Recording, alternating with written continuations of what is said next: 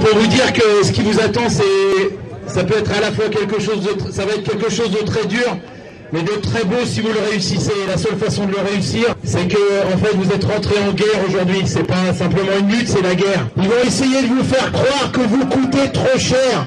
On vous explique que si vous êtes dehors, c'est à cause du coût du travail. Quelle belle blague Depuis quand les ouvriers coûtent de l'argent au patron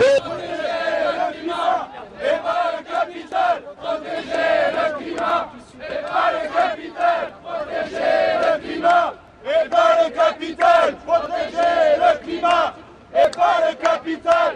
Le c'est que euh, on a une, politique qui est euh, décalée euh, sur ce qu'est la, société réelle, quoi. Et, enfin, la société de la rue, la société du quartier, la société de la ville. Ouais, c'est sûr, j'ai fait passer des gens, mais moi, je m'en fous leur loi. Enfin, c'est pas que je m'en fous leur loi, c'est que je vais pas demander les papiers aux gens de savoir s'ils ont leurs papiers, ils ont pas leurs papiers. Si la loi, c'est ça, ben, il faut changer les lois, puis c'est tout, quoi.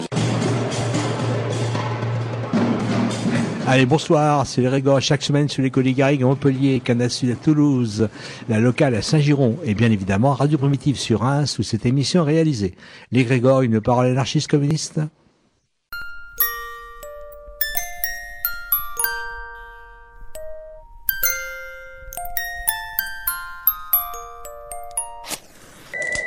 Brasero, Brassage Radio.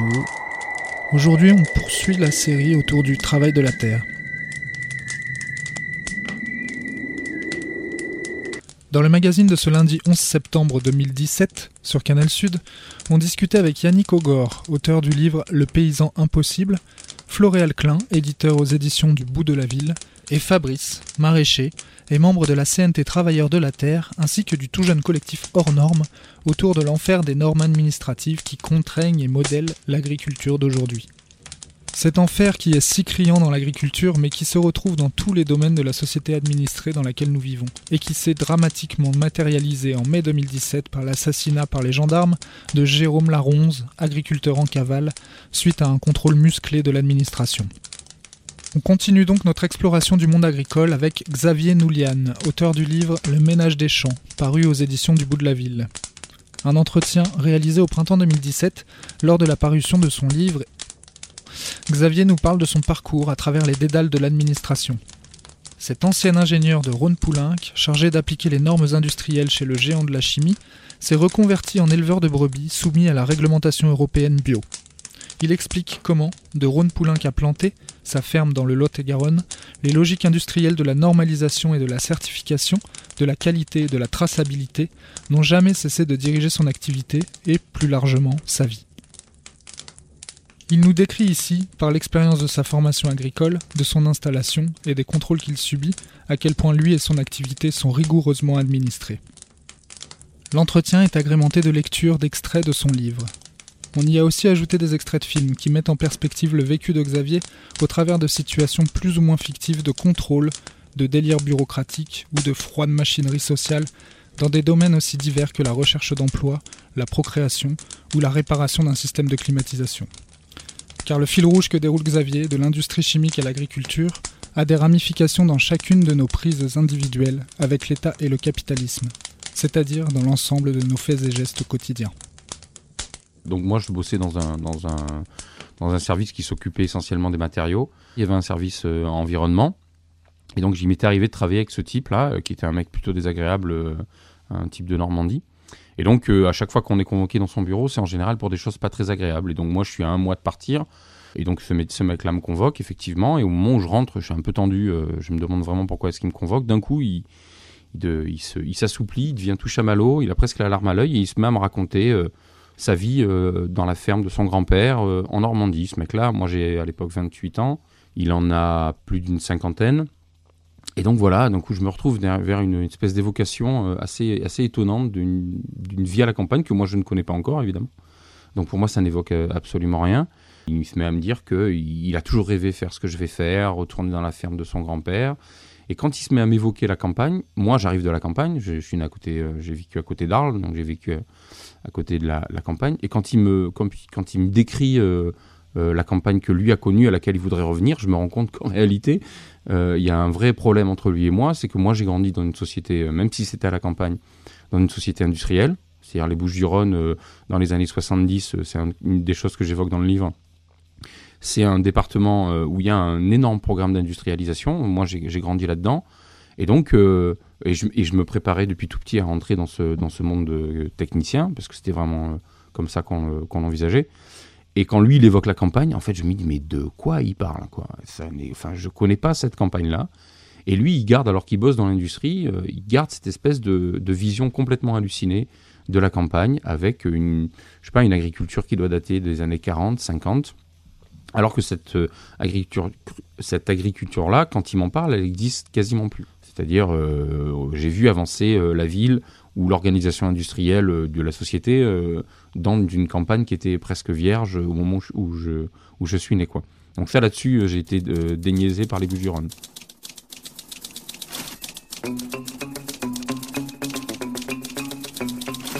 Page 89. Revenons à planter, à l'époque où, six mois après notre arrivée, nous pûmes apporter nos premiers fromages sur les marchés. Notre vie était encore secouée par les tourbillons du parcours d'installation. Mais, sur les marchés, nous réalisions que ce que viennent chercher les clients, en plus des fromages, c'est l'image d'une agriculture réconciliée avec le monde, dans lequel ils vivent si mal.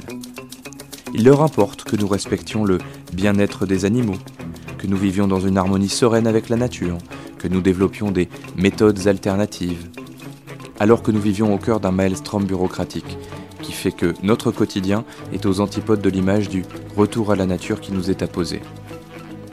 Bien loin de l'image du retour à la simplicité de la vie à la campagne, aux vraies valeurs du contact avec la terre, ou des images émouvantes de la vie d'antan.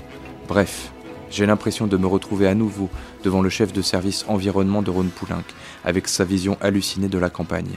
Pour nous, le choc fut d'une violence inouïe, car, pendant ces premières années, les plus dures, nous nous interdisions littéralement de parler de la réalité de notre quotidien nous intériorisions le grand écart que nous devions faire chaque semaine entre l'image d'une bio alternative à une vie artificialisée et la réalité bureaucratique de la certification qui en est le développement le plus profond.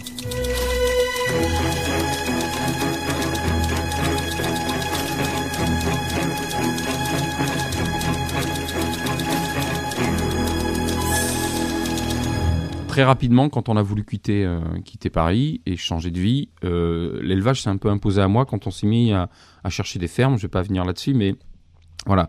Donc j'ai décidé assez tôt de faire de l'élevage. Et puis euh, dans, nos rencontres, quand on a cherché des fermes, donc on était quand même quatre ou cinq familles à chercher une ferme pour acheter, voilà, pour, s'installer au, même endroit. On avait rencontré un type qu'on aimait beaucoup sur le Cosméjean. Et euh, le deal, c'était, euh, vu qu'on n'avait pas trouvé de ferme, d'aller habiter chez lui et, euh, que moi je fasse ma formation à Florac, au plein milieu des Cévennes. Je me dis, ça va être le bonheur là-bas, au milieu des brebis et des chèvres. Et je, me dis, ça va vraiment être, être agréable parce qu'il y a des, centres de formation agricole à Marseille. Hein. Mais là, je me dis là-bas, je vais être vraiment au milieu de, la nature. Et donc, du coup, quand je. D'abord, quand je rentre dans le quand je me décide de rentrer dans l'agriculture, je ne sais même pas pourquoi, j'imagine même pas faire de, ne, pas faire de, ne pas passer de diplôme. C'est vraiment un truc très très français, alors qu'en réalité, euh, il faut quand même au moins le dire, parce qu'on est, je pense qu'on est nombreux dans ce cas-là.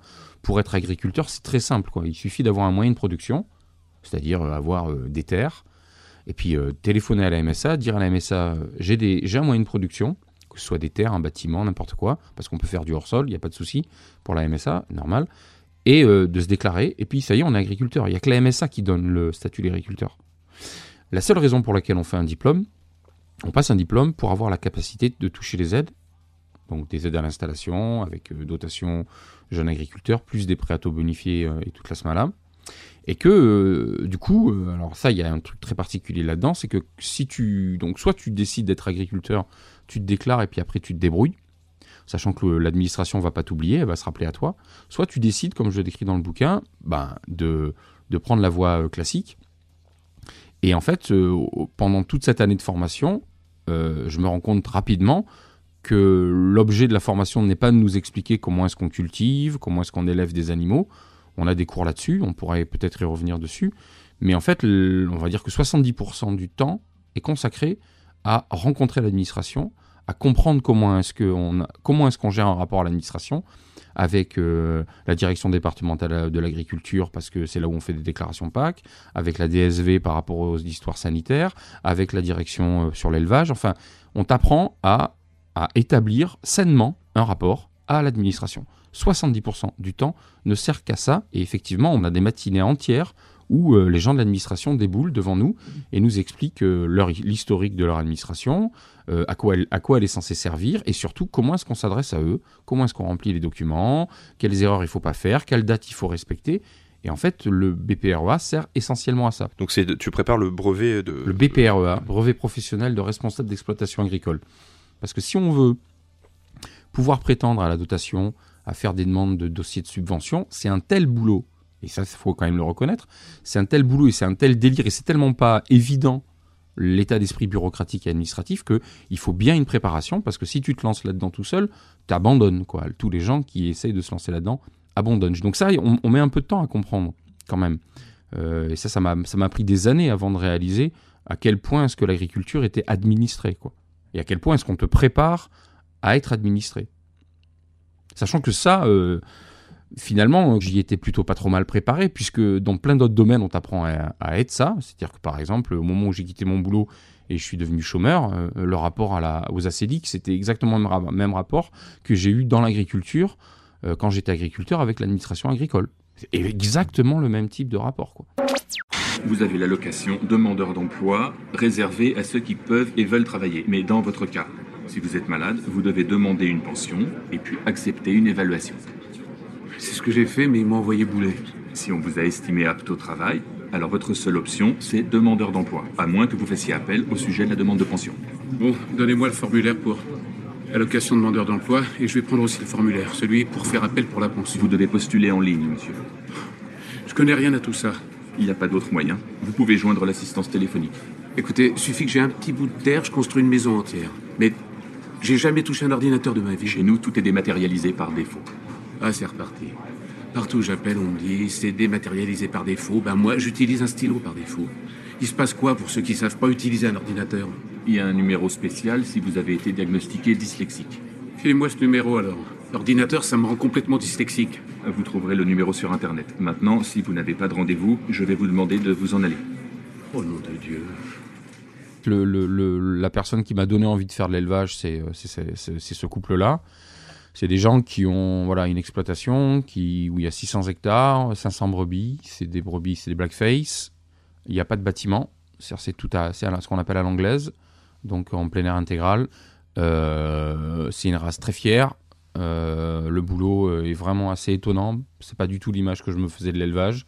je fais beaucoup de travail de clôture et tout. Les animaux sont à moitié sauvages. On a, pour, pour te dire, quand je me suis lancé, lancé dans la chèvre après, le fait d'avoir un animal qui s'approche de moi et qui vient presque se caresser sur ma jambe, euh, je trouvais ça pathologique quoi comme comportement parce que un animal d'élevage pendant les premières années d'élevage pour moi c'est un animal qui me fuit et donc c'est normal ce rapport là donc j'ai un rapport euh, vraiment très très éloigné euh, avec les animaux un agneau, il me voit trois fois dans sa vie. Au moment de sa naissance, parce que je suis obligé de mettre une boucle d'identification. Au moment où je le sépare de sa mère. Au moment où je l'amène à l'abattoir. Donc tu vois, le, tu vois le délire. Mais en même temps, pendant toute cette vie-là, lui, il est euh, avec, les, avec les siens. Par exemple, tu vois, le truc euh, assez. la une des découvertes que j'ai eues là-bas, c'est qu'en fait, les, les, brebis, et ça, je pense qu'il y a très peu d'éleveurs qui le savent en France, les brebis, ça fonctionne en famille. C'est-à-dire que quand tu vois des animaux dans les bouches qui sortent euh, d'un bâtiment, on dit en rigolant qu'ils ont la forme du bâtiment. Et c'est vrai, ils restent en, en, groupe. Mais quand tu vois des animaux qui, depuis 25 ans, sont en liberté, en fait, tu vois la dame chez qui j'étais me disait, tu vois Xavier, là, la, bête qui arrive, là, tu as la grand-mère, tu as la mère, tu as deux filles et deux petites et trois, trois ou quatre petites filles. Et en fait, on avait le parc d'hiver, là où elle passait l'hiver, on allait leur donner du foin. Ça faisait 140 hectares. Et quand on arrivait en tracteur, tu voyais des animaux qui arrivaient de partout. Pas du tout d'instinct grégaire. Et ça fonctionnait sous forme de famille. Donc moi, quand je vois ça, bon, c'est la grosse claque. Et, euh, et d'un coup, le matin, premier matin où je descends, donc moi je passe 2-3 mois chez eux, premier matin où je descends et on fait euh, non pas un cours sur l'élevage, mais sur la zootechnie. Alors la zootechnie, c'est euh, la science de l'élevage. C'est-à-dire, c'est euh, c'est la première fois où on essaye de rationaliser l'élevage. Ça se passe au 19e siècle. Et grosso modo, la science de l'élevage, c'est comment est-ce qu'on est-ce concentre les animaux dans, dans un bâtiment et comment est-ce qu'on fait en sorte qu'ils ne meurent qu'ils ne meurent pas de ça, parce que tout les emmène à mourir dans un bâtiment. La concentration des déjections, euh, tout ça amène l'animal à mourir. Et donc la science de l'élevage, c'est comment maintenir euh, un animal en vie dans des conditions euh, qui sont objectivement des conditions invivables. Et le pire, c'est que c'est faisable. Alors, au 19e siècle, pour le dire quand même, ça n'a pas marché, évidemment. Quand on a mis en place la zootechnie, il n'y avait pas encore d'antibiotiques dans l'élevage, et donc les animaux crevaient. Donc ils ont arrêté ça, mais les connaissances sont restées là, et dès que les antibiotiques ont, déboulé après la Première Guerre mondiale, euh, voilà, on, a, on est parti à fond euh, dans la zootechnie. Et donc dans la zootechnie, dans la science de l'élevage, ben, on t'apprend, comme je l'explique dans le livre, euh, plein de, trucs que tu découvres, effectivement, quand un animal fait un mètre, il perd 0,2 calories. Et donc, s'il fait un kilomètre, ben, tu multiplies. Et la perte des calories, c'est une perte de production, et blablabla, et blablabla, et tout ça. Et moi, euh, je suis dans une exploitation agricole où il n'y a pas de bâtiment, donc elle perd des calories euh, en pagaille. Et bizarrement, on arrive quand même à faire des agneaux, et bizarrement, on arrive quand même à les vendre, et bizarrement, ils sont meilleurs que les autres. Et, du coup, euh, bon voilà, tu vois, le- le- les premières réflexions arrivent de là, quoi, entre l'espèce de délire. Et pourtant, les gens qui me font ces cours-là, c'est pas des scientifiques, ce sont des éleveurs. Des gens qui ont des élevages, même la, prof de zootechnie, c'était ma voisine. Et chez elle, évidemment, elle n'applique pas la zootechnie. Et, d'ailleurs, elle te dit, euh, on donne pas de luzerne à une brebis parce que ça la fait météoriser et donc elle meurt. Et tu lui dis non, mais en fait, c'est pas aussi simple que ça, puisque il y a des moments de l'année, il y a des stades de la plante où, euh, il y a des, même des, des- y a, certaines conditions météorologiques qui font que l'animal peut ne pas euh, gonfler. Et elle te dit oui, oui. Et pourquoi vous nous l'apprenez pas? Bah, Parce que ça, c'est pas de la zootechnie. Oui, mais ça, c'est votre expérience. Mais je suis pas là pour vous apprendre mon expérience. Je suis là pour vous apprendre la zootechnie. Euh, elle est pas bête, vraiment pas. C'est une personne qui n'a pas encore réussi à réduire la fracture, on va dire.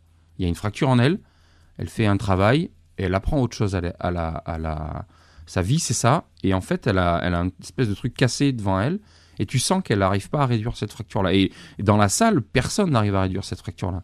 Ça prend des années avant de réussir à mettre des mots sur les choses avant de savoir. Parce que un- une des particularités du monde agricole, c'est qu'ils connaissent, ça, ils connaissent plus leur histoire. Et la zootechnie, euh, personne connaît le terme de zootechnie euh, euh, dans, dans- chez les éleveurs quasiment. D'accord? Enfin, c'est un, un mot que j'ai découvert mm, à ce moment-là. Et quand j'en parle à d'autres éleveurs, il y a plein de mots qui connaissent pas ce mot. qui- Il y a plein de gens d'éleveurs qui connaissent pas ce terme-là. Ne pas connaître ce terme-là, ça veut dire que tu connais pas l'histoire de, de l'élevage. Parce que ça a une place vraiment prédominante. Et donc, ce que j'appelle réduire la fracture, c'est ça. C'est même si tu as des os cassés, le, temps de les remettre tous en face pour qu'ils puissent se recoller, ça prend des années. Et Cette, dame-là, euh, elle n'était pas du tout fanat de la zootechnie. N'empêche qu'elle elle en utilisait des morceaux. Euh, et elle voyait pas le problème qu'il y avait avec sa manière de travailler. Elle arrivait, tu vois, et tu sentais une gêne chez elle, quoi. Et comme chez la plupart des éleveurs, quoi. Que la zootechnie était à l'élevage, ce que la linguistique était au roman, quoi. C'est-à-dire qu'évidemment, tu peux être un expert de la zootechnie et être incapable d'élever des animaux, et tu peux être un, et tu es, quand tu es un expert de la linguistique, je pense que tu es absolument incapable d'écrire un roman, parce qu'il y a, il y a plein de choses qui, euh, euh, qui, il y a une grosse différence entre les deux, c'est qu'il y a, je suis pas très poète moi, mais euh, il y a, il y a, il y a, il y a quand même une vraie, une vraie poésie dans l'écriture d'un roman ou dans l'élevage que t'as pas dans la science de quoi que ce soit, quoi. Enfin, je- l'objet, pour le dire euh, avec mes mots à moi, l'objet même de la science, c'est de dévitaliser les choses pour pouvoir les étudier. Et l'objet même du travail d'éleveur, hein, qui était vraiment une grosse différence avec, ce que je faisais à moi, avant, c'est que pour le coup, je vais pas dire tu es dans le vivant, mais tu es dans le réel et que là, tout est, tout est vitalité, quoi. Et donc, c'est ça que tu dois apprendre à gérer.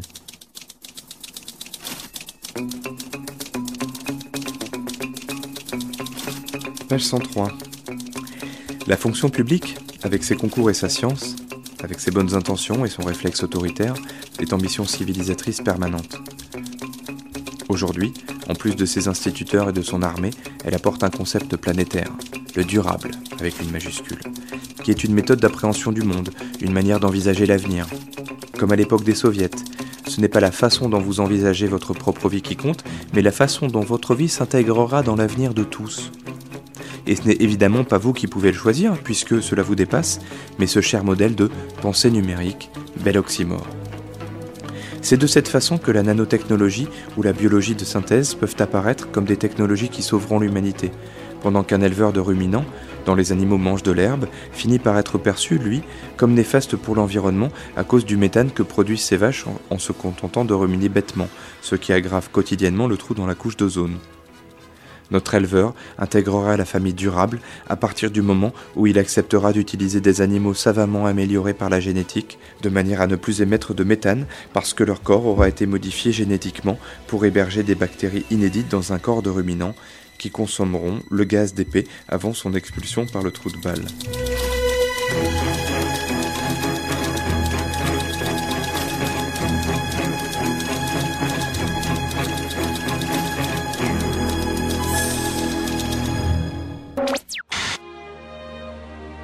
Disait qu'un enfant conçu dans l'amour avait une plus grande chance d'être heureux. C'est une chose que l'on ne dit plus. Dix doigts, dix orteils, c'est tout ce qui apportait autrefois. Plus maintenant. Le jour où je suis né, alors que je n'étais âgé que de quelques secondes, le moment exact et la cause de ma mort étaient déjà connus.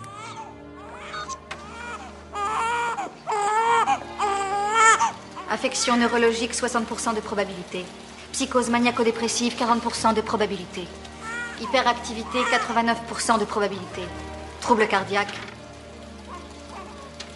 89% de probabilité. Risque de mort prématurée. Espérance de vie, 30 ans et 2 mois.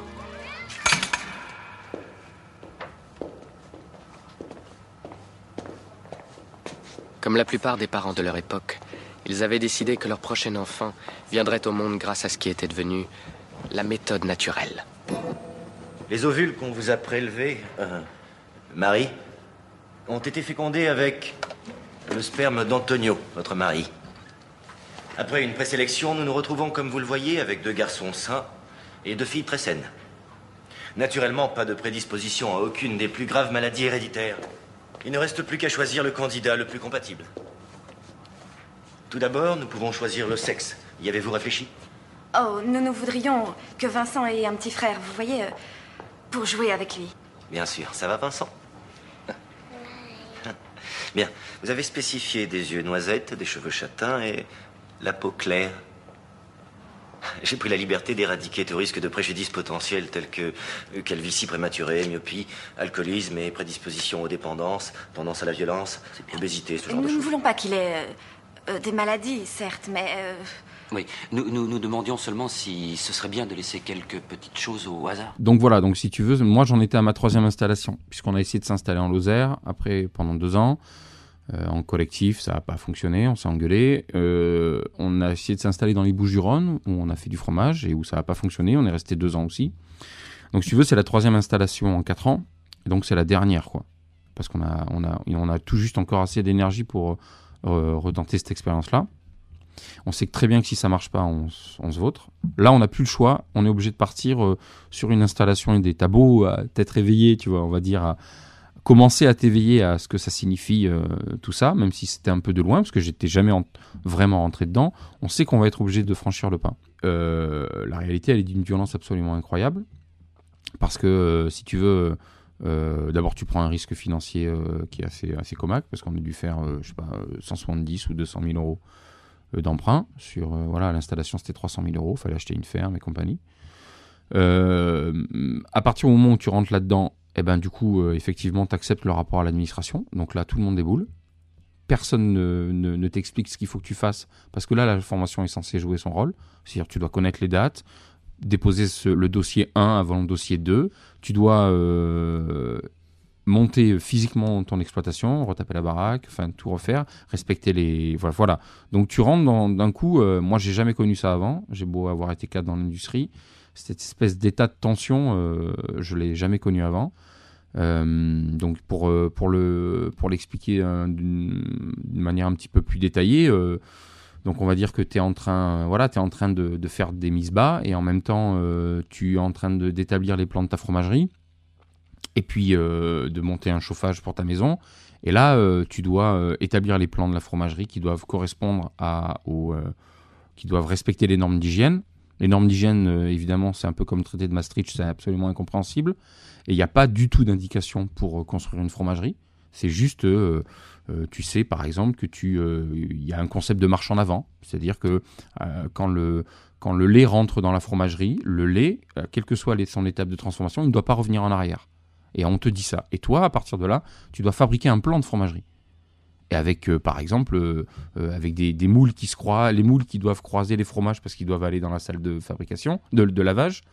Et en fait, objectivement, c'est impossible de faire un plan avec sans, sans retour en arrière. Et pourtant, c'est l'idéologie de l'industrie et c'est aussi l'idéologie de l'administration. Et donc, tu te dis, bon, ben, c'est pas très grave, j'ai pas peur de parler aux gens, je vais aller voir les services vétérinaires pour leur dire, comment je fais là? Parce que je comprends pas.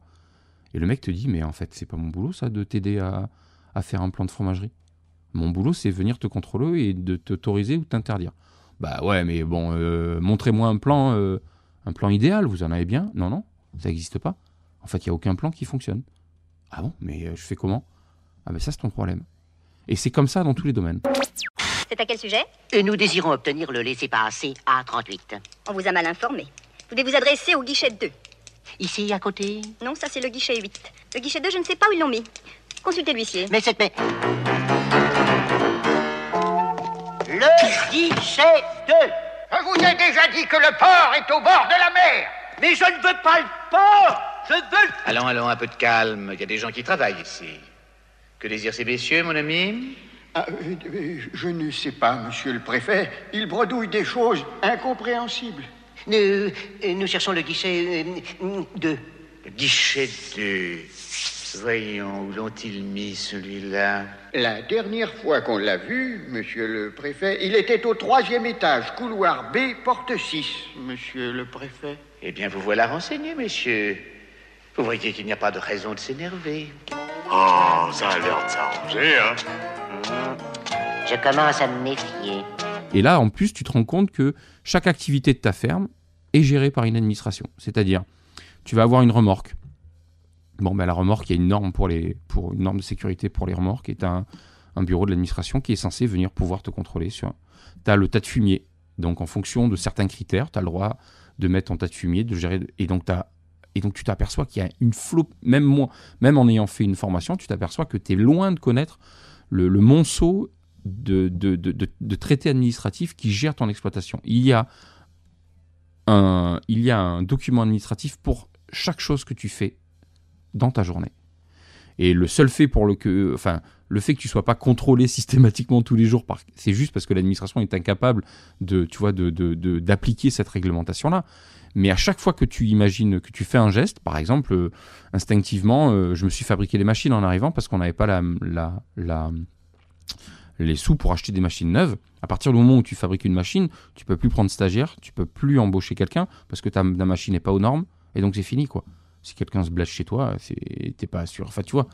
Et donc euh, rentrer dans cette espèce de, truc euh, et même si je m'étais pas installé avec les, les, les aides, le fait de s'installer avec les aides, c'est que tout le monde te tombe sur la gueule en espace de trois mois. Mais il faut pas croire que si tu t'installes sans les aides, que ça va pas te tomber sur la gueule parce que la réglementation elle est pour tout le monde. hein. Soit dans une fromagerie ou quoi, c'est pour tout le monde. En fin de compte, je crois que je sais fort bien d'où il me vient ce cheveu gris. Je suis même persuadé de l'avoir ramené d'une euh, odyssée à travers l'administration et je pense que j'ai ramené non seulement ce cheveu gris, mais également la chanson qui va suivre de ces chemins épineux et sinueux que j'ai parcourus pendant pas mal de temps. Et cette chanson a de commun avec les démarches administratives qu'elle est extrêmement épuisante, qu'elle coûte beaucoup de souffle et d'énergie. Et c'est pour ça que je vous demanderai de m'accorder un petit entracte après pour me remettre de mes émotions.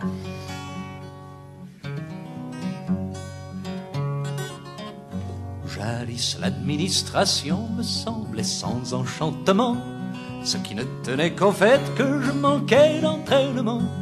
Aujourd'hui je suis chez moi dans tous les services publics et je me balade sûr de moi sur la voie hiérarchique.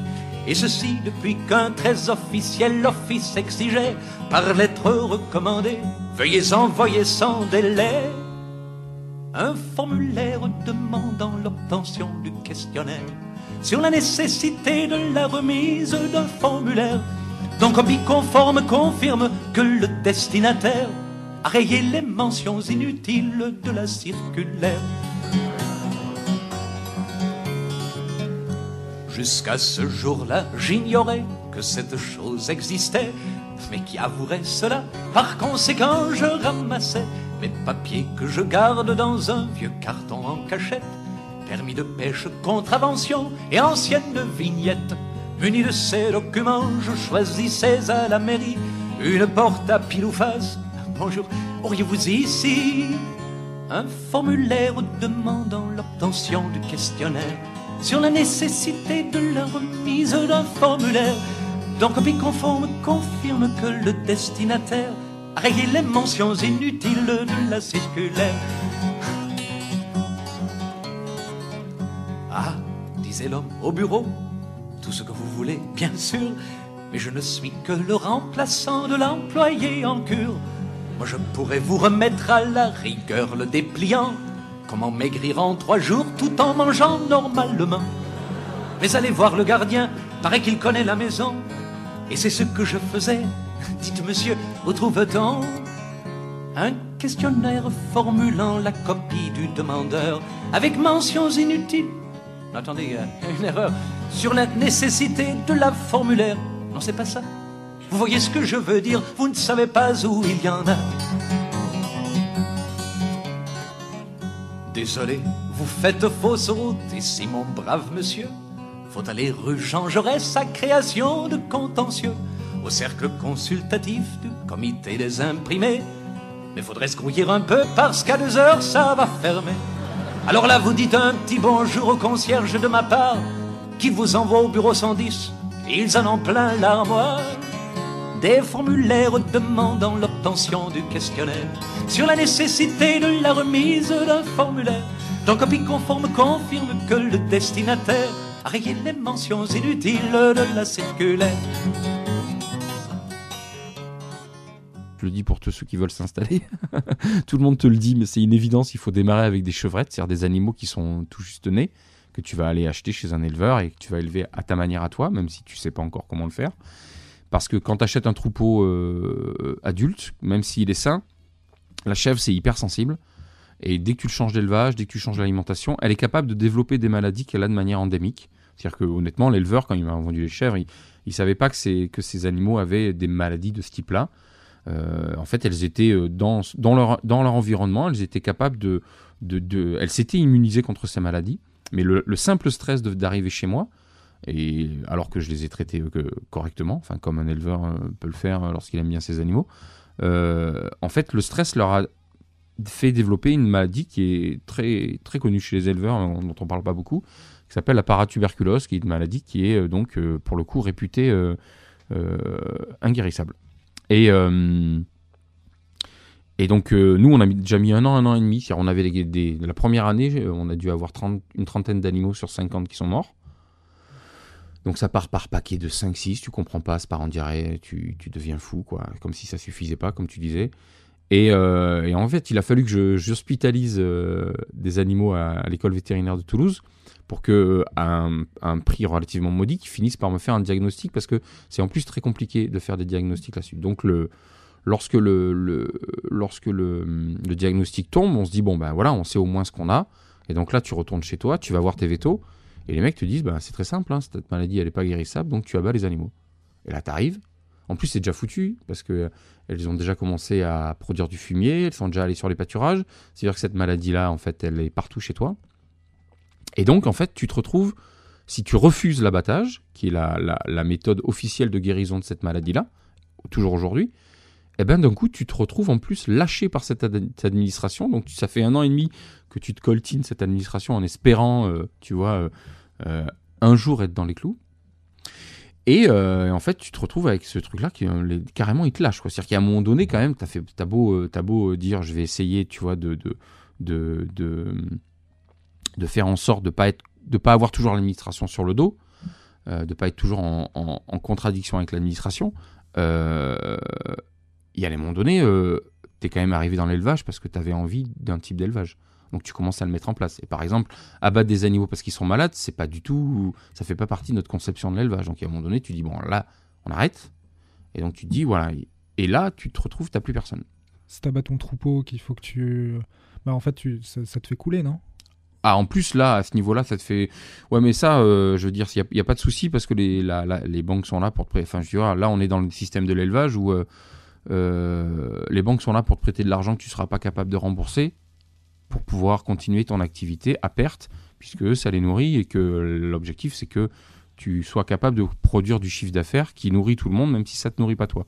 Donc, là-dessus, il n'y a pas de souci. On va même te trouver des aides euh, pour racheter ton troupeau et redémarrer quand même, on, s'était en- engagé en bio, donc euh, bon, euh, même si la, réglementation bio est, un peu laxiste, quand même, tu dois continuer à faire sortir tes animaux pour, pour, pour les faire pâturer dehors. Et ça, d'un coup, avec la paratuberculose, c'est une, c'est un- une, maladie qui, qui résiste euh, même dans des conditions euh, extrêmes de fumier, euh, qui peut être capable de résister deux ans. Donc sur un pâturage, ça peut facilement résister 2, 3, 4, 5 ans. D'un coup, tu peux plus sortir des animaux. Et donc, là, tu dis, bon, bah, c'est facile, les gars, moi, je suis en bio, donc il faut que je continue à faire sortir mes animaux. Donc, en fait, je vais pas pouvoir le faire. Et en fait, ton certificateur bio, il te dit, si, si, y a pas de souci, tu vas les garder à l'intérieur. Bah ouais, mais ça contrevient au lien au sol. Ouais, mais on s'en fout, en fait. Parce que là, il y a, un problème sanitaire, donc en fait, cette réglementation, tu peux la contourner, pas de problème.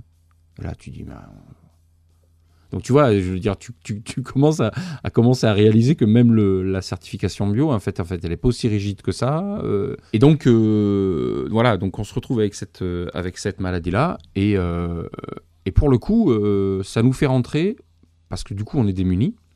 C'est-à-dire qu'il n'y a plus de veto qui veut qui veut travailler avec toi, et donc vu qu'il est hors de question qu'on arrête. On, avait, on était déjà rentré euh, dans les, dans les méthodes de, de, phytothérapie, que, euh, de phytothérapie, d'homéopathie avant, mais là, on est vraiment obligé de s'y mettre sérieusement parce qu'il faut qu'on trouve une solution à notre portée et euh, on n'a pas la possibilité de, tu vois, de, faire des diagnostics euh, allopathiques, c'est-à-dire avec des, produits chimiques. Et donc la seule chose qui est à notre, portée, c'est les méthodes alternatives. Et donc on, se lance là-dedans, euh, vraiment à corps perdu, genre, euh, je sais pas, je fais deux, trois formations par an pour essayer de comprendre comment, voilà, pour essayer de comprendre comment fonctionne un animal, comment fonctionnent les, méthodes de, lutte alternative, euh, donc, et de voir comment est-ce qu'on va réussir à sauver ces animaux-là. Et donc là, effectivement, c'est la, la- on est enfin tombé sur un, vétérinaire qui, euh, qui s'appelle Gilles Grosmont, qui n'a pas forcément une, super réputation partout en France. Il y a beaucoup d'éleveurs qui l'aiment pas, pour plein de raisons, mais euh, bon. Euh, qui fait que lui, euh, voilà, il nous dit, c'est très simple, on va vous sauver, on va sauver les animaux en deux ans, et c'est même pas moi qui va le faire, c'est toi. Et donc, en fait, il me donne toutes les connaissances, il nous donne avec Séverine toutes les connaissances de base sur c'est quoi le système immunitaire d'un animal. Alors là, par exemple, système immunitaire d'un animal, euh, par exemple, à l'école vétérinaire de Toulouse, ils savent pas ce que c'est, un système immunitaire. Parce que la particularité des, euh, des écoles vétérinaires, c'est qu'ils travaillent sur tout sauf. Ils ne font jamais appel au système immunitaire de l'animal. La blague, par exemple, c'est que quand, euh, quand j'ai commencé à me mettre à la, à, à l'allopathie, à la phytothérapie, ça m'est arrivé de revenir encore à l'école vétérinaire de Toulouse. Et donc, quand je- quand j'hospitalisais les animaux, tu avais un, étudiant qui était là avec un papier, un stylo, qui me disait Bon, alors vous avez fait quoi sur cet animal? Bah, Je lui disais Ben voilà, euh, j'ai fait une cure, euh, une cure d'ortie de prêle euh, pour les oligo-éléments. J'ai fait. Et là, tu vois le mec, il a stylo levé. Et donc, tu, cinq minutes, tu, pendant 5 minutes, tu lui dis tous les traitements que tu as fait, homéopathique et tout. Il écrit rien. Et puis d'un coup, tu lui dis, et puis j'ai fait un antibiotique, un tylène de sang. Et là, tac, tu vois le mec, il écrit, et tu lui dis, non, non, mais je vous ai dit ça juste pour voir si vous n'étiez pas endormi. Le mec, il considère que tu ne fais rien. Et donc, quand tu lui parles système immunitaire, il dit, non, mais système immunitaire, on ne peut pas lui faire confiance pour guérir un animal. Alors que, par exemple, une mamite, quand on guérit une mamite, euh, c'est une infection de la mamelle sur un animal, 70% du travail, c'est le système immunitaire qui le fait. Un antibiotique ne fait que 30% du boulot. Bon, voilà, donc juste pour expliquer vraiment que le fait que tu es seul, parce que vraiment, de toute façon, tu ne peux pas faire appel aux vétérinaires, ils, ils savent pas faire. Et ce type-là, en fait, depuis les années 70, euh, il est tout seul dans son coin, il développe euh, des, des mélanges de, plantes, euh, d'homéopathie, de, de- d'huile essentielle, et il développe tout un catalogue euh, euh, pour, qui vont aux éleveurs. Il, ne fait du travail que pour le, que pour le milieu vétérinaire. Et donc avec lui, on apprend tout, tout le fonctionnement du système immunitaire et surtout comment s'autonomiser. quoi. C'est-à-dire qu'en fait, la particularité, c'est que on a une, une armoire avec tous les produits dont on a besoin dans l'année, non seulement parce que ça fait 15 ans qu'on fait de l'élevage, donc au bout d'un moment, tu connais tes pathologies. C'est rare que, surtout quand tu rentres pas des, nouveaux animaux, à partir du moment, euh, ça je le comprends à ce moment-là, on te dit tout le temps dans l'élevage, tu auras moins de problèmes quand tous les animaux que tu as chez toi seront nés chez toi. Et c'est parce qu'au bout d'un moment, tu as une espèce de, de, d'équilibre qui se fabrique entre le terroir. Alors ça, ça faisait partie des choses qui étaient dans la bio au départ. Cette espèce de relation, euh, ce qu'on appelle le lien au sol. Euh, Il y a une espèce d'équilibre qui se fabrique dans la ferme entre euh, le terrain, euh, ses pathologies à elle, et puis tes animaux et ses pathologies. Il y a vraiment un équilibre qui se fabrique. Et au bout d'un moment, c'est très rare que tu aies des nouvelles pathologies qui apparaissent. Et donc là, aujourd'hui, on a une armoire avec tous les produits qu'on a besoin pour l'année. Et personne ne vient faire de diagnostic chez nous. On n'appelle pas de veto. On, est vraiment on est devenu autonome en l'espace de deux ans. Quoi. Le 110, vous plaisantez, me dit le concierge songeur. Ils essaient depuis deux mois de se mettre sur ordinateur. Quant au guichet de section qui doit accueillir les urgences, c'est fermé, car le mardi, l'adjoint du chef part en avance. Madame Ginette est en stage, et Monsieur Paul fête son jubilé. Y a plus qu'à voir aux archives, peut-être bien qui voudront vous donner un formulaire demandant l'obtention du questionnaire sur la nécessité de la remise d'un formulaire. Donc, copie conforme confirme que le destinataire a réglé les mentions inutiles de la circulaire. Je frappais, j'entrais, et je sentais un violent tic nerveux. Une dame sirotait un café sans lever les yeux. Puis elle prit un tricot, moi je souriais bêtement. Elle se faisait les ongles et arrosait un cactus répugnant. Je chuchotais, auriez-vous Puis je hurlais les larmes aux yeux, me roulais par terre en bavant et en tambourinant. Je veux mon formulaire, demande tension du questionnaire sur la nécessité de la remise de formulaire. Donc copie conforme et merde alors, espèce de verrue. Mettez-vous vos formulaires où vous voulez, n'en parlons plus.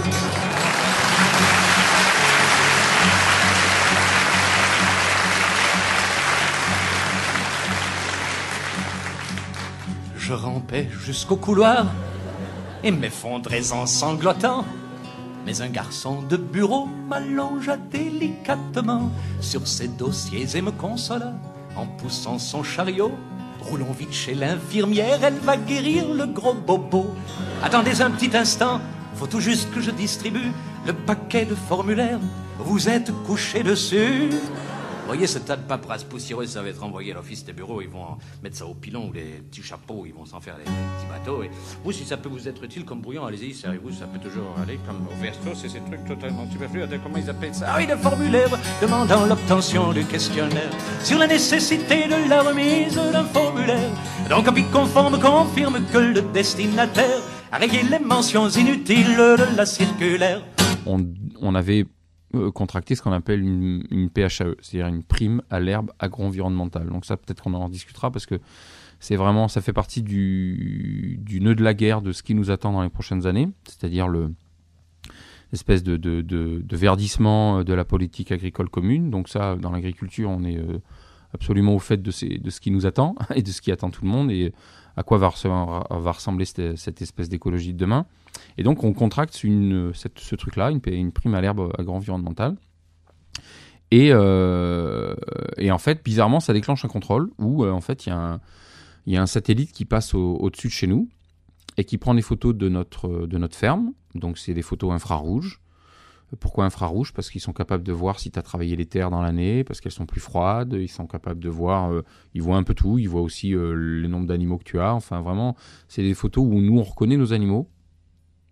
C'est des chèvres, hein, c'est pas des vaches, donc ça veut dire que quand on voit la photo, je suis capable de dire là il y a le bouc, là il y a, le, y a telle chèvre. Et, euh, et, donc le mec, il arrive, euh, et puis euh, effectivement, il me dit sur, sur 14 hectares, donc 14 hectares c'est 140 000 mètres carrés, il y a un, problème sur 200 mètres carrés parce que j'ai construit une serre dessus. Et, et, et, cette serre, eh ben, en fait, il, me conteste le fait que ça soit une surface agricole. Et donc, il y a. Alors le mec, il découvre le, il découvre le, le, problème en arrivant chez moi. C'est-à-dire qu'il n'a il a pas du tout même préparé. C'est-à-dire que c'est un ordinateur qui a déclenché le contrôle. D'accord? C'est-à-dire qu'il y a une comparaison informatique entre la photo satellite et la déclaration de la PAC, donc la, dé la déclaration politique agricole commune que je fais, euh, que tous les agriculteurs font euh, tous les ans. Et donc à partir de, là, euh, dès qu'il y, y, a un petit écart, boum, ça balance un, contrôleur qui vient chez toi et qui découvre sur, sur ton exploitation le, problème. Et donc 200 mètres carrés, c'est ridicule, mais vu que l'ordinateur a décidé qu'il fallait contrôler, le contrôleur, il, procède au, euh, contrôle. Facilement, j'arrive à argumenter contre lui parce que je connais bien le métier, je connais bien ma ferme, donc il a, il arrive pas du tout à imposer euh, ces 200 mètres carrés qu'il veut m'enlever. Et puis finalement, euh, c'est même pas lui qui cède, c'est l'ordinateur, puisque l'ordinateur, pendant le contrôle, s'aperçoit que, que 200 mètres carrés, euh, c'est en, c'est en dessous de la précision de mesure du satellite. Et donc, le contrôle s'arrête comme ça, boum, terminé, puisque de toute façon, la mesure est pas, est pas valide, et que si je m'y oppose, eh ben, je peux faire sauter le contrôle.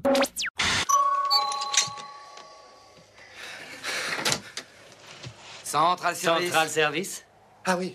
Nous voilà. Nous voilà. La climatisation fait des siennes. Alors, elle fait des siennes? Ah, non, non, non, c'est, c'est, tout, tout va bien.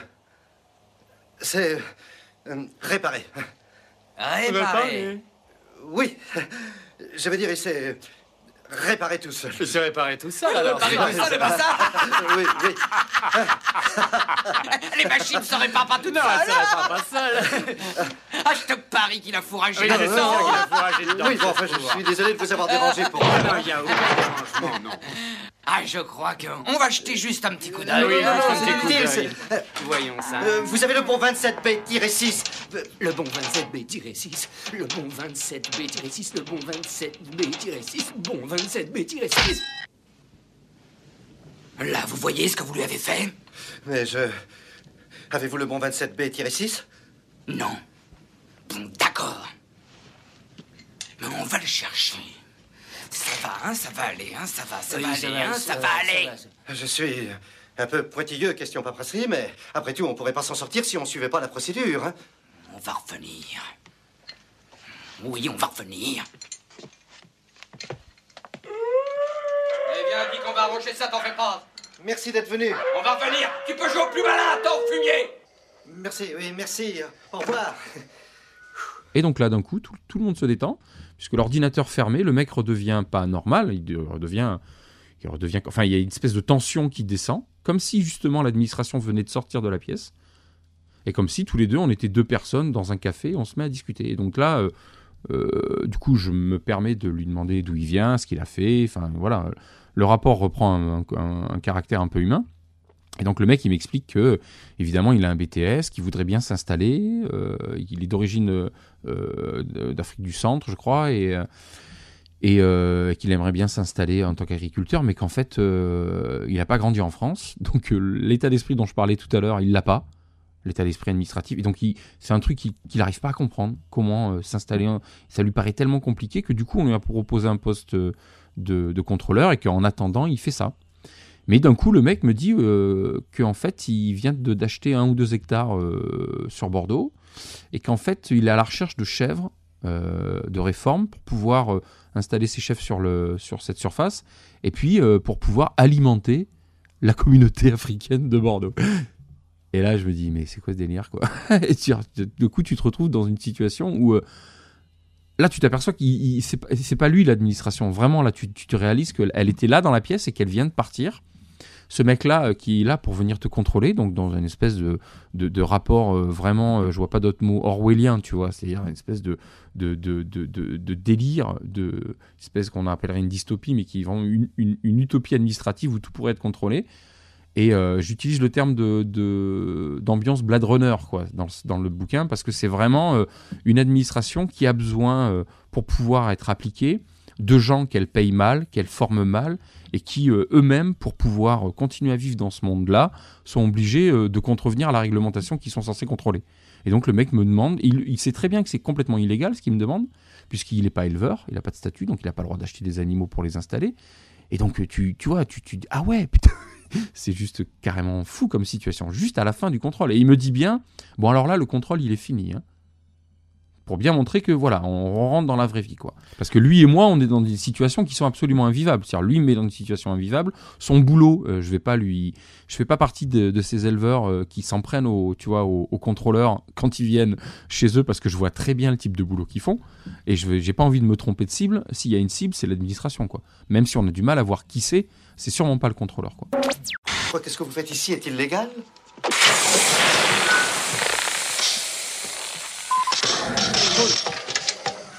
Eh bien, oui et non. Officiellement, seuls les agents de Central Service sont autorisés à réparer. Tenez ça, s'il vous plaît. C'est quoi? Mais aujourd'hui, avec toute leur nouvelle réglementation et le reste, un technicien qualifié, c'est devenu la perle rare. Alors ils sont enclins à fermer les yeux à condition que je ne fasse pas de boulettes. Notez bien, s'ils réussissaient à prouver que je bricole le matériel officiel, et ben là, j'en prendrai pour mon grade, ah oui. Mais il serait plus simple de, de- de Vous me travailler ça, pour... s'il vous plaît? Ça, là, oui, oui. Oui, il serait peut-être plus simple de travailler pour Central Service, non? Bon, non alors, je pourrais plus supporter la... pap- Ça commence à chauffer. Vous ne pourriez pas supporter quoi? La paperasserie, je déteste la paperasserie. Écoutez, si tout votre système de chauffage prenait feu, hein, j'aurais pas le droit d'ouvrir le robinet à moins de présenter le bon 27B-6 en règle. Putain de paperasserie. Oh Il faut bien qu'il y en ait un peu, sinon rien ne marcherait. Pourquoi? Moi, Ce qui m'intéresse dans ce boulot, c'est l'action, c'est l'aventure. On va partout, on n'a pas d'entrave, on rentre, on sort. Un homme seul aux prises avec la souffrance. Aujourd'hui, tout le pays est quadrillé. On n'ose pas lever le petit doigt sans un formulaire. Ah. Ouh. Eh ben voilà,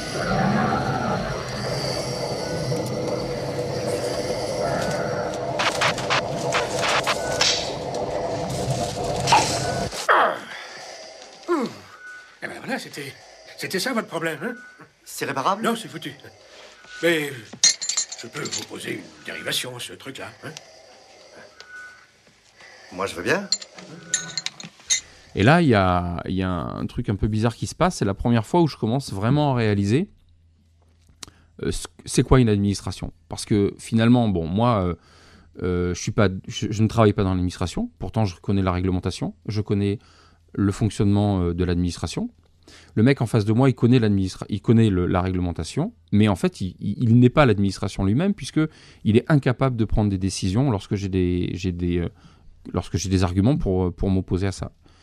Et en fait, je me rends compte que euh, lui et moi, on discute très bien tous les deux. On connaît très très bien euh, tout ce vocabulaire-là. Je me rends compte que son vocabulaire à lui, euh, en fait, je le maîtrise. Il n'y a pas de mots que je suis incapable de comprendre. Alors que, j'en parle dans le livre, hein, j'ai eu des relations pendant des années avec un, avec un voisin qui avait 85 ans, qui était donc un agriculteur avec lequel je m'entendais bien, qui était à la retraite depuis des années, qui avait connu dire l'agriculture à partir des années 50. Lui, par exemple, tout le vocabulaire de l'administration, il ne le connaît pas.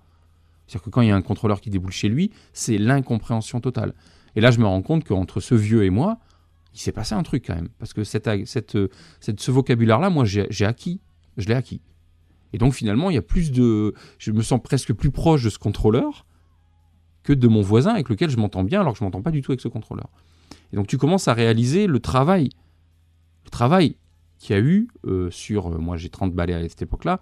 En 30 ans, et j'ai beau rentrer dans l'agriculture, je suis beaucoup plus proche d'un contrôleur que d'un agriculteur des années euh, 50 à 80, 90. Euh, et donc finalement, euh, au bout d'un moment, tu, finis par te rendre compte que euh, tu fais partie de l'administration. Tu es là, euh, toi, la seule différence qu'il y a entre le contrôleur et toi, c'est que lui, il est là pour vérifier ce que tu fais, et toi, tu es là pour appliquer la réglementation de l'administration, même si tu la connais mal. Tout le monde voudrait euh, euh, imaginer qu'il y a une différence entre le contrôleur et les éleveurs. Ils sont pas pareils que nous. Mais si on regarde la situation, euh, et notamment si tu as un point, un point de référence dans le, dans le passé, on est tous devenus beaucoup plus proches de la... Et donc il va falloir se défaire de ça. Et ça va pas être simple. Ça va pas être simple parce que c'est vraiment une culture, une culture d'éleveur. T'as beau avoir, euh, tu vois, euh, des bâtiments en bois, avoir l'autocollant de la Confédération paysanne sur ta bagnole. Objectivement, quand tu te rends compte que tu as, tu as, que, toutes ces méthodes-là sont, tu les as intégrées avec une facilité déconcertante, tu te rends compte que s'il doit y avoir un travail de déconstruction, il va être un peu compliqué à faire. C'est vraiment le contrôle qui m'a permis de réaliser que pratiquement je faisais partie de l'administration en réalité et que cette activité agricole, elle était, euh, elle était vraiment administrée à un point que j'aurais pas du tout imaginé au départ.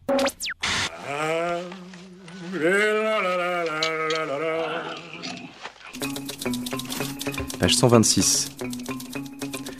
Lorsqu'il regarde son propre troupeau, l'éleveur n'y voit plus sa marque, mais la patte du fonctionnaire anonyme. Il suffit, pour s'en convaincre, d'imaginer ce que devenue la liberté d'un éleveur laitier qui livre du lait dans une zone AOC où il n'a pas le choix de la race de ses vaches. Vaches pour lesquelles la ration alimentaire est définie dans un cahier des charges dont il ne doit pas s'écarter. Ration avec laquelle il doit produire annuellement une quantité de lait définie par un quota qu'il ne doit pas dépasser. Si c'est lui qui fabrique le fromage, il devra le faire dans le cadre des normes d'hygiène industrielle, tout en respectant le protocole de fabrication du fromage défini par l'AOC. Enfin, s'il a encore le courage d'être en bio, tout son travail devra également respecter un autre cadre, celui du cahier des charges européen de l'agriculture biologique. À n'en pas douter, un chemin si administrativement bien encadré le conduira à la dépossession totale, et ce même chemin lui permettra en plus de développer sa propre administrabilité. La liberté qu'il perdra en route est ce qui constitue l'essence de son métier.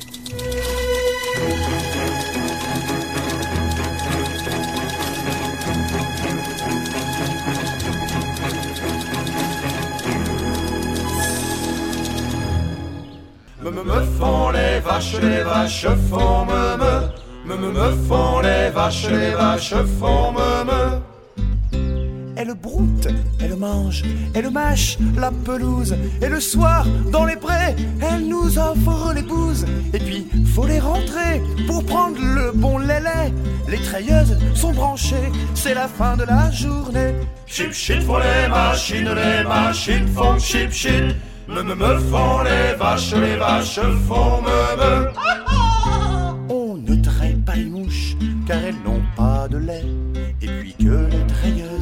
Ça ne sait pas voler. Mais les vaches qui n'ont pas de lait, on leur coupe le kiki. C'est ce que t'as chez Leclerc. Et puis bon appétit. Voilà pour cette première partie sur le parcours administré de Xavier Noulian, de l'industrie chimique à l'élevage bio de brebis. Vous avez entendu plusieurs lectures de son livre, Le ménage des champs, paru aux éditions du bout de la ville. Vous avez aussi entendu des extraits des films suivants Moi Daniel Blake, Bienvenue à Gataka, Les douze travaux d'Astérix et Brasil. Brasero, c'est terminé pour aujourd'hui. Vous pouvez retrouver cette émission et celle du magazine de ce midi en podcast, comme toujours sur le site de Canal Sud, canalsud.net. Et vous pourrez aussi y retrouver une émission faite sur l'administration de l'alimentation de masse avec Yannick Ogor, dans le cadre de la semaine anti-indus organisée en 2016 par Canal Sud autour des 15 ans de l'explosion d'AZF. Monsieur, je suis occupé, voyons. Hein, que désirez-vous? Le laisser passer à 38. Voilà. Et allez-vous-en. Il y a des gens qui travaillent ici.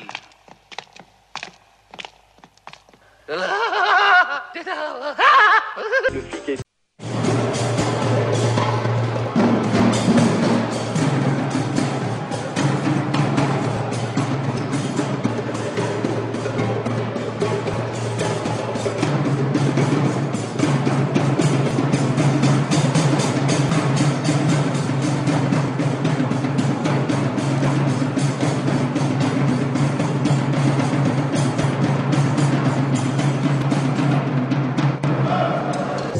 pour vous dire que ce qui vous attend, c'est, ça peut être à la fois quelque chose de, ça va être quelque chose de très dur, mais de très beau si vous le réussissez. La seule façon de le réussir, c'est que, en vous êtes rentré en guerre aujourd'hui. C'est pas simplement une lutte, c'est la guerre. Ils vont essayer de vous faire croire que vous coûtez trop cher.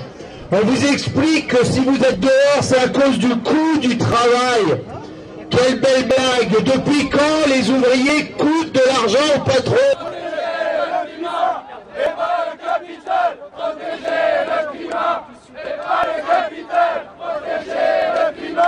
Et pas le capital, protéger le climat et pas le Le problème, c'est que on a une, une politique qui est euh, décalée euh, sur euh, ce qu'est la, la, la société réelle, quoi. Et, euh, enfin, la société de la rue, la société du quartier, la société de la ville. Ouais, c'est sûr, j'ai fait passer des gens, mais moi, je m'en fous de leur loi. Enfin, c'est pas que je m'en fous de leur loi, c'est que je vais pas demander les papiers aux gens de savoir s'ils ont leurs papiers, ils ont pas leurs papiers. Si la loi, c'est ça, ben, il faut changer les lois, puis c'est tout, quoi.